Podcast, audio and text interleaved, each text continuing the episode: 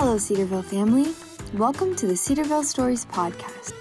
Making an arrest in the middle of a bar fight, running into a burning building, chasing down a guy with a gun. Sure, Steve Norris is heroic, but would he offer his own blood to arrest COVID 19? The answer?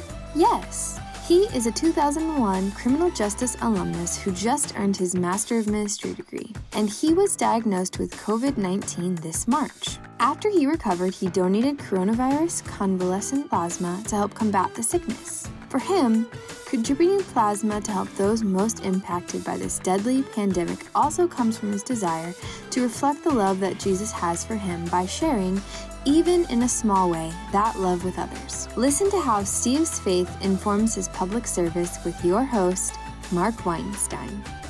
Welcome back to the Cedarville Stories podcast. I'm Mark Weinstein, your host. Joining me today on the podcast is Steve Norris. He's a 2001 graduate of Cedarville University. He did his undergraduate studies in criminal justice. Just this May, he earned his Master of Ministry from Cedarville. We'll get into that in a little bit later. Uh, professionally, he's a Oakwood police officer, firefighter, and EMT.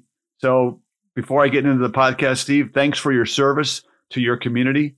Today, I want to talk about a story that involves uh, Steve being tested positive for COVID 19 in March and how he used this situation for ministry purposes. So, welcome to the podcast, Steve. Thank you. I'm really interested in a little bit of background about you. So, uh, you're in uh, law enforcement. Where did that love for law enforcement, fire, fighting, EMT come from? So I started out, it wasn't something I grew up with. I actually uh, came to Cedarville as a music major. Wow. So um, I had no idea, as an 18 year old, you know, cocky little kid, I thought, hey, uh, I can sing and go make some CDs and go do concerts and make lots and lots of money. And then I came to Cedarville, who has a very, very good music program, and very quickly realized I was way out of my league. Uh, I had no idea about even the basics of a lot of the music theory and fundamentals and things like that. That lasted for an entire quarter. And then I switched to being undeclared. Uh, I went undeclared almost uh, two total years. And then I think my frustrated advisor was finally just like, you know what?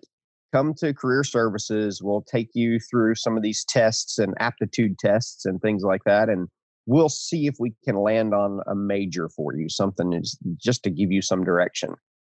So I went in, I took some tests, and it dropped a list of things that I might be good at. And it had a bunch of adrenaline seeking type careers like a tank commander, skydiving instructor, whitewater rafting instructor. And in the middle of this list was police officer. And I was like, hmm, well, I like to drive fast. I've grown up shooting guns. So let's give that one a shot. And that was pretty much how much prayerful consideration went into my major.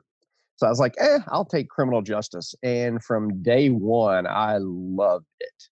Absolutely loved it. Actually, when I graduated in 2001, the quarter before I graduated, I actually went to the police academy. I was hired by um, a local agency near Dayton, and they sent me to the police academy. And so my final quarter, because at that time we were on the quarter system, my final quarter, I would go to the police academy um, at the Ohio State Patrol Academy in Columbus. And I would go from there from Monday through Friday. And then on the weekends, I would come home and I would do my coursework to finish up my senior year. And so I graduated from Cedarville, I don't know, June 3rd or something like that. And then I graduated from the police academy June 6 ish, and then immediately jumped right into my career. So you've been in this role for 19 years. That's a long time. What are some of the challenges that you faced during your career? Um, all kinds. I mean, when I first got hired, I actually went to that department and I was there for 10 years. And then about nine years ago, I moved over to where I am now. And so at that time, I had to go to the fire academy and to EMT school. And so I've been at my current place for nine years. But I mean, the challenges, are myriad challenges. Uh, when you think about, especially a um, a kid growing up, I'd say it kind of sheltered. You know, when you grow up in a Christian home and a Christian school, and then I go into this world that's full of violence and ugliness and just the the worst of humanity at times. Mm, that was kind of a culture shock. My first arrest was in the middle of a bar fight in a biker bar. And so that's about as far from, you know, the the Cedarville environs as you could imagine. So just you know, dealing with that, dealing with death, um, figuring out how to deal with death and the ugliness that surrounds violent death or that surrounds, you know, sicknesses and death notifications. And, you know, how do you deal with people in the middle of their absolute worst time in their lives while you have to think logically, you have to think clearly, and then you have to know the law. And so it can be very, very complicated at times to maintain calm, to maintain a disciplined approach to be able to effectively deal with the situation um, when your emotions, you know, have a tendency to get carried away with you as well. Yeah, you're in a very difficult situation, probably on a daily basis because of your job. But I've also heard you say that the love that you have and the excitement you had when you first started 19 years ago is still with you today. How does that love and interest still stay with you with such a long history? I think it's just a matter of perspective, a matter of staying grounded in God's word. It's a matter of my wife is a, a big, big part of that. There's a very high divorce rate in my field just because of the stressors. And uh, one of the pieces of advice that I got when I was a brand new police officer was to make sure your wife is involved. Know, make sure that when you come home, maybe you don't tell her the nitty gritty details, but you say, Hey, I had a really hard day at work today. And and let them into your world. And so my wife has very much been a part of my support throughout uh, a lot of my, in fact, all of my career, especially as I moved into, I've done a lot of specialty things, um, been able to be a part of all kinds of stuff. And so if I would get called out in the middle of the night with a family, if your wife is not uh, supportive of that, then you know, it makes it much more difficult. But I, I think the biggest part of it though is just flat out when when you love what you do, it doesn't become really it doesn't feel like a job. And so you just get up and you do it and, and you enjoy it and it's just something new every day. So i don't know if there's a specific thing that i could point to that says hey this is why i still love what i do other than the fact that it's kind of what god created me to do. I wasn't going to ask you this question but uh, some words you said made me uh, think about uh, last year in Dayton. We had a uh, officer killed in the line of duty. I, I, presume that you were probably at the uh, University of Dayton Arena for that ceremony. What, what's it like for a police officer to be in that situation where you're honoring a fallen hero? It's sobering. It's a good reminder um, to stay current with my physical fitness, with my tactics, to make sure that I'm at the top of my game. Because if not, I mean, that could be any of us at any given time. I know I work in a much, much quieter place than even I used to work. Uh, however, you just never know what the mindset of the people are that you, when you go to their house or when you make a traffic stop or whatever, whether it's that person that day. So um, it's it's a sobering reminder, but it's also a reminder that in spite of a lot of the negative press you hear about police uh, that the vast majority of people are still respectful. They still i mean it was just packed full of people who weren't police officers. And so that's a great reminder too that humanity is not always ugly. And and when you deal with that a lot of times when that's the only perspective you see then you can become jaded and think, oh, people just aren't aren't good, and that's not the case. So I want to transition to more of the meat of the of the conversation. That is really dealing with COVID nineteen. But as a bridge to that uh, topic, I'm curious from your perspective as a police officer, with the stay at home orders that we've faced here in Ohio for quite some time. I've noticed people are becoming more unsettled. They're protesting at the state house, etc. Have you seen anything from a police perspective as a result of COVID nineteen that's making your job even a little more difficult or challenging? Not particularly. I mean, we don't have in the the little community, the smaller community where I work, we don't have too many places where people would have an organized protest of any kind. What we do see is people going to parks, people you know playing basketball in the in the parks and things like that and the parks are closed and that's one of those things that it's it's difficult to try to enforce anything because I understand it. They want to get out. They want to see their their friends. They want to just they're tired of being at home. And so I wouldn't say that I've seen anything specific. I have seen a, a great increase in the last few weeks of cars on the road. When they first passed that order down, there was nobody out. And now people are just like, you know what, we're going to go do our thing. We'll try to take our precautions, but we're tired of being at home. Yeah. Yeah. That's what I'm seeing too. So thanks for that perspective. So, as I said at the outset of the podcast, uh, in March, you tested positive for COVID 19.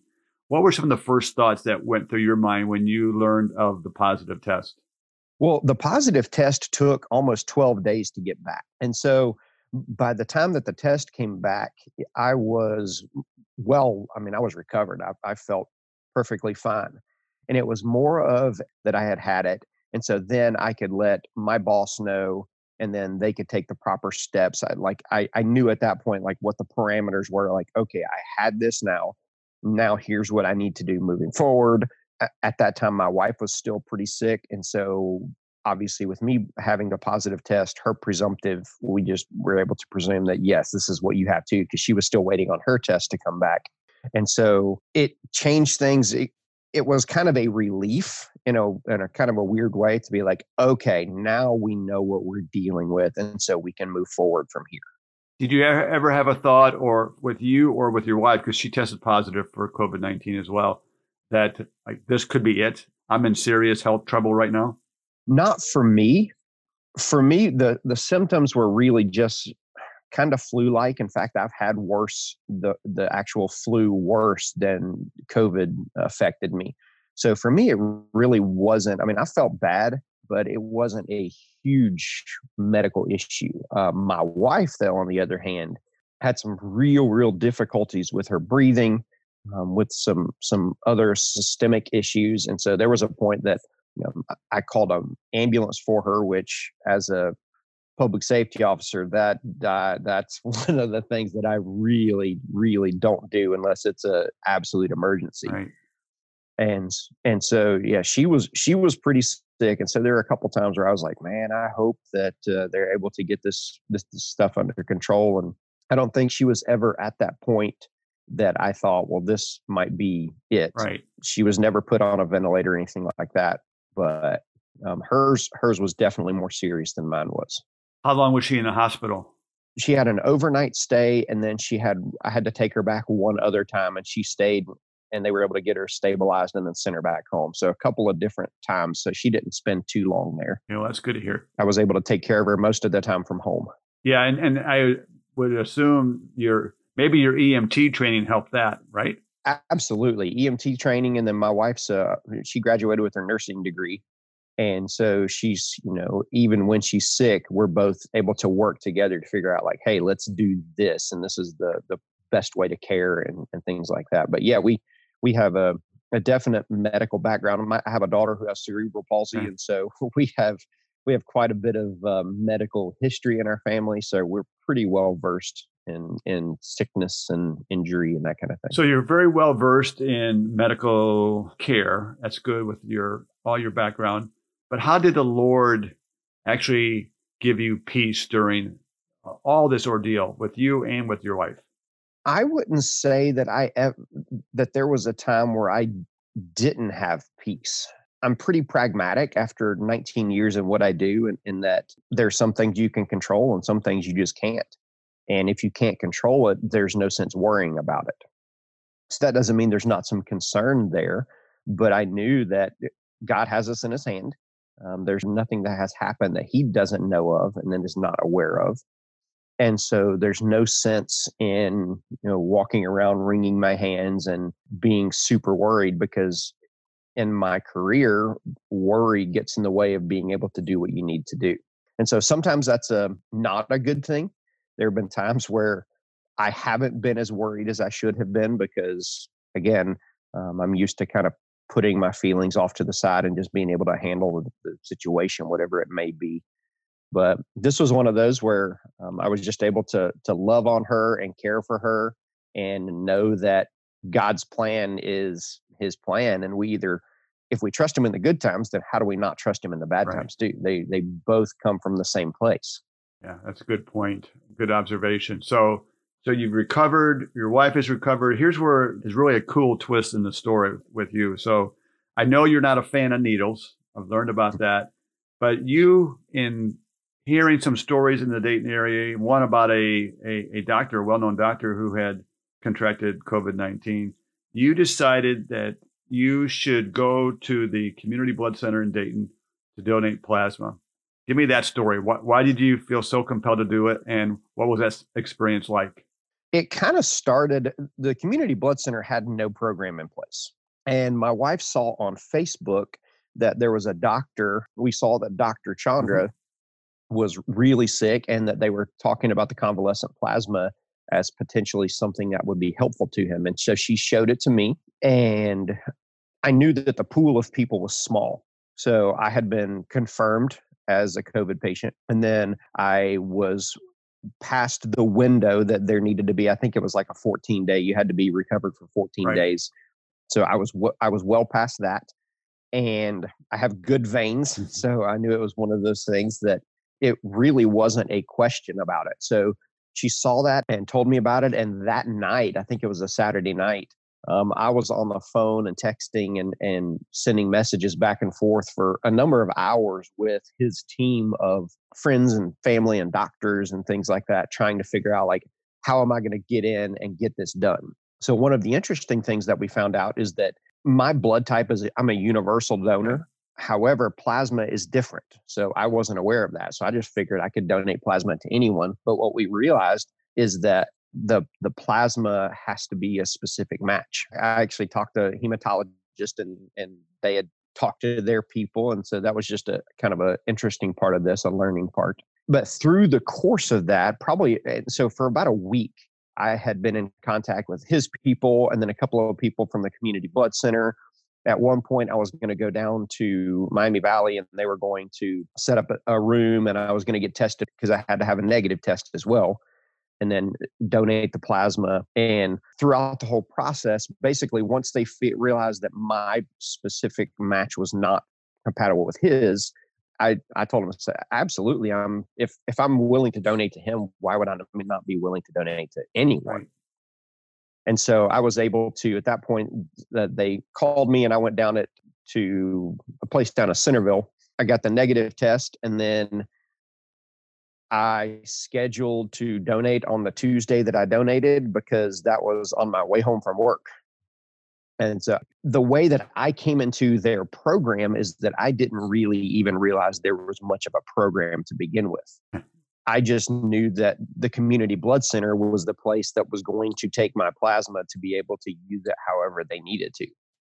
And then I, I showed up and gave plasma and realized there was a program and that, you know, I may have been the, there were two, there were a couple people who had donated that prior week, but it was kind of interesting that once I donated, uh, their media rep was there taking pictures and things like that. And I'm like, this is kind of interesting that I'm part of a program that I didn't really know of in the first place. Yeah, that media rep. I believe you're talking about Mark Pompilio Yes, from sir. the Community Blood Center. He's a he's a friend of mine, and uh, from talking to him, I've kind of been led to believe that you're one of the first, if not the first, in the Dayton area to donate plasma. If that is true, whether it is or not, actually, your thoughts of, of donating plasma, what what are they as you know that you're helping somebody else? I mean, it's cool. I mean, I, w- I went and uh, donated again yesterday, and then I found out I can do it every two weeks, and so it's it's one of those things that I- don't know why it's n- never really kind of clicked with me to do it before, other than the fact that I really just don't like being stuck with needles. but in my professional world i'm willing to do anything for anyone. And so when you think of all all three areas you know police i have no issues you know if if if there's a guy with a gun going after him or if there's a fire i have no issues at all going into the fire. And so I, it kind of struck me as like how stupid it is for me that if I'm willing to do all of that, but then I'm not going to sit in a chair while somebody puts a tiny little, well, it's not a tiny little needle, but puts a little needle in me, like that didn't make sense. So I think it's really cool that they're able to use what I went through to help other people. I'm curious to know from maybe what you're learning, what you learned from this situation, or what you've learned from this situation. And if there's any correlation in your mind, you think of what Jesus has done for us to, on a much smaller scale, what you're doing to help other people. Is there any correlation in your heart or mind? It's hard to get away from that blood. You, you know, there's there's that natural, like for me, when you think about Jesus and what he did, it's about his blood that covers us. And so it's kind of an interesting piece that the blood of others is helpful in this time.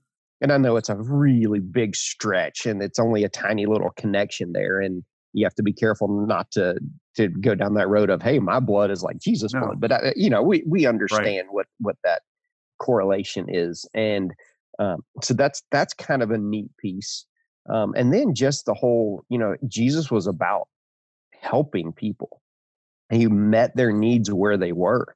Didn't matter who they were or what they had done. In fact, he he ministered a lot more to those that we may not be able to eat, we might not want to minister to right.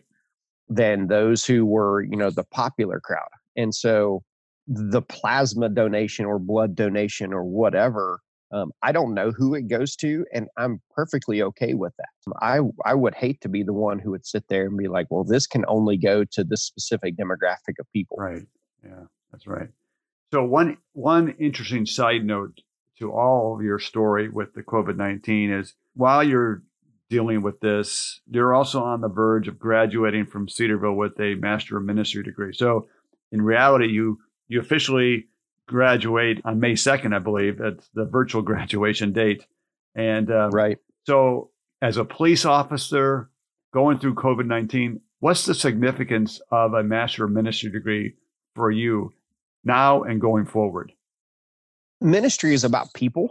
In fact, one of my professors in my master's class said it very clearly because I think in one of our forums we had talked about how there was this disconnect between academia and real world and he kind of gently reminded us that a lot of the academics are pastors and they're you know shepherds and things like that and i was like you know what you're right because i had in my mind i had taken there was a, a disconnect between those who who study and all of that that they, they actually practice it and that was such a disservice to those people that i had thought that way about and so th- this masters um, is ultimately about being practical with the gifts that God has given me. It's a master of ministry. And so, ministry is so many different forms. It takes so many different ways that you can step up and put things into practice. And that's, I think, more than anything, what this was. Uh, I've asked, I've been asked the question several times. You know, what do you plan to do with right. it? I don't I don't know. I don't know what the end goal is. I don't know what God has for me. I just know very clearly that he said this is what you need to do. You need to get your masters. You need to get your masters of ministry specifically. I'd been thinking about getting my masters for years and years and years and years. And it had never really solidified. It had never really just felt right, for lack of a better way to say it. But the masters of ministry, absolutely. I loved every second of it. And so it was very clear that was what God wanted me to have. As I look forward and as I, you know, went through this and suffered from and then recovered from COVID and ministered to my wife in this and then this resulting the, the media attention right. and things like that, it just made it much easier to keep the focus away from me and point it toward Christ and point it toward others. Because ultimately, I mean, Christ was the master of ministry. And so if we're going to reflect him, then it's in love for others. Yeah, that's a good point. Uh, very good point. And uh, I look forward to, as best I can, to, to follow your career uh, in Oakwood or wherever you go to serve because I'm just getting to know you a little bit. I can see just how much you love people and you want to serve them because of what Christ has done in and through your life. So thank you for for that role. As I move toward my last question in the podcast, I, I asked this to everybody, especially during the COVID nineteen time. But I'm interested in in hearing from you uh, as you study God's word today, as you deal with COVID 19 and your role as a police officer today. What is the Lord teaching you right now? To be still and to be patient. Um, I am neither of those. I'm not a patient person.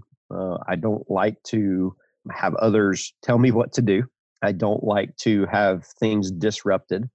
Um, I, this this has been really frustrating on a lot of different levels. The biggest thing is that for me through this, again, it's a perspective issue. So when I start to get frustrated about certain things, God gently reminds me that, but you have a stable job. You don't have to worry about where your next paycheck's coming from.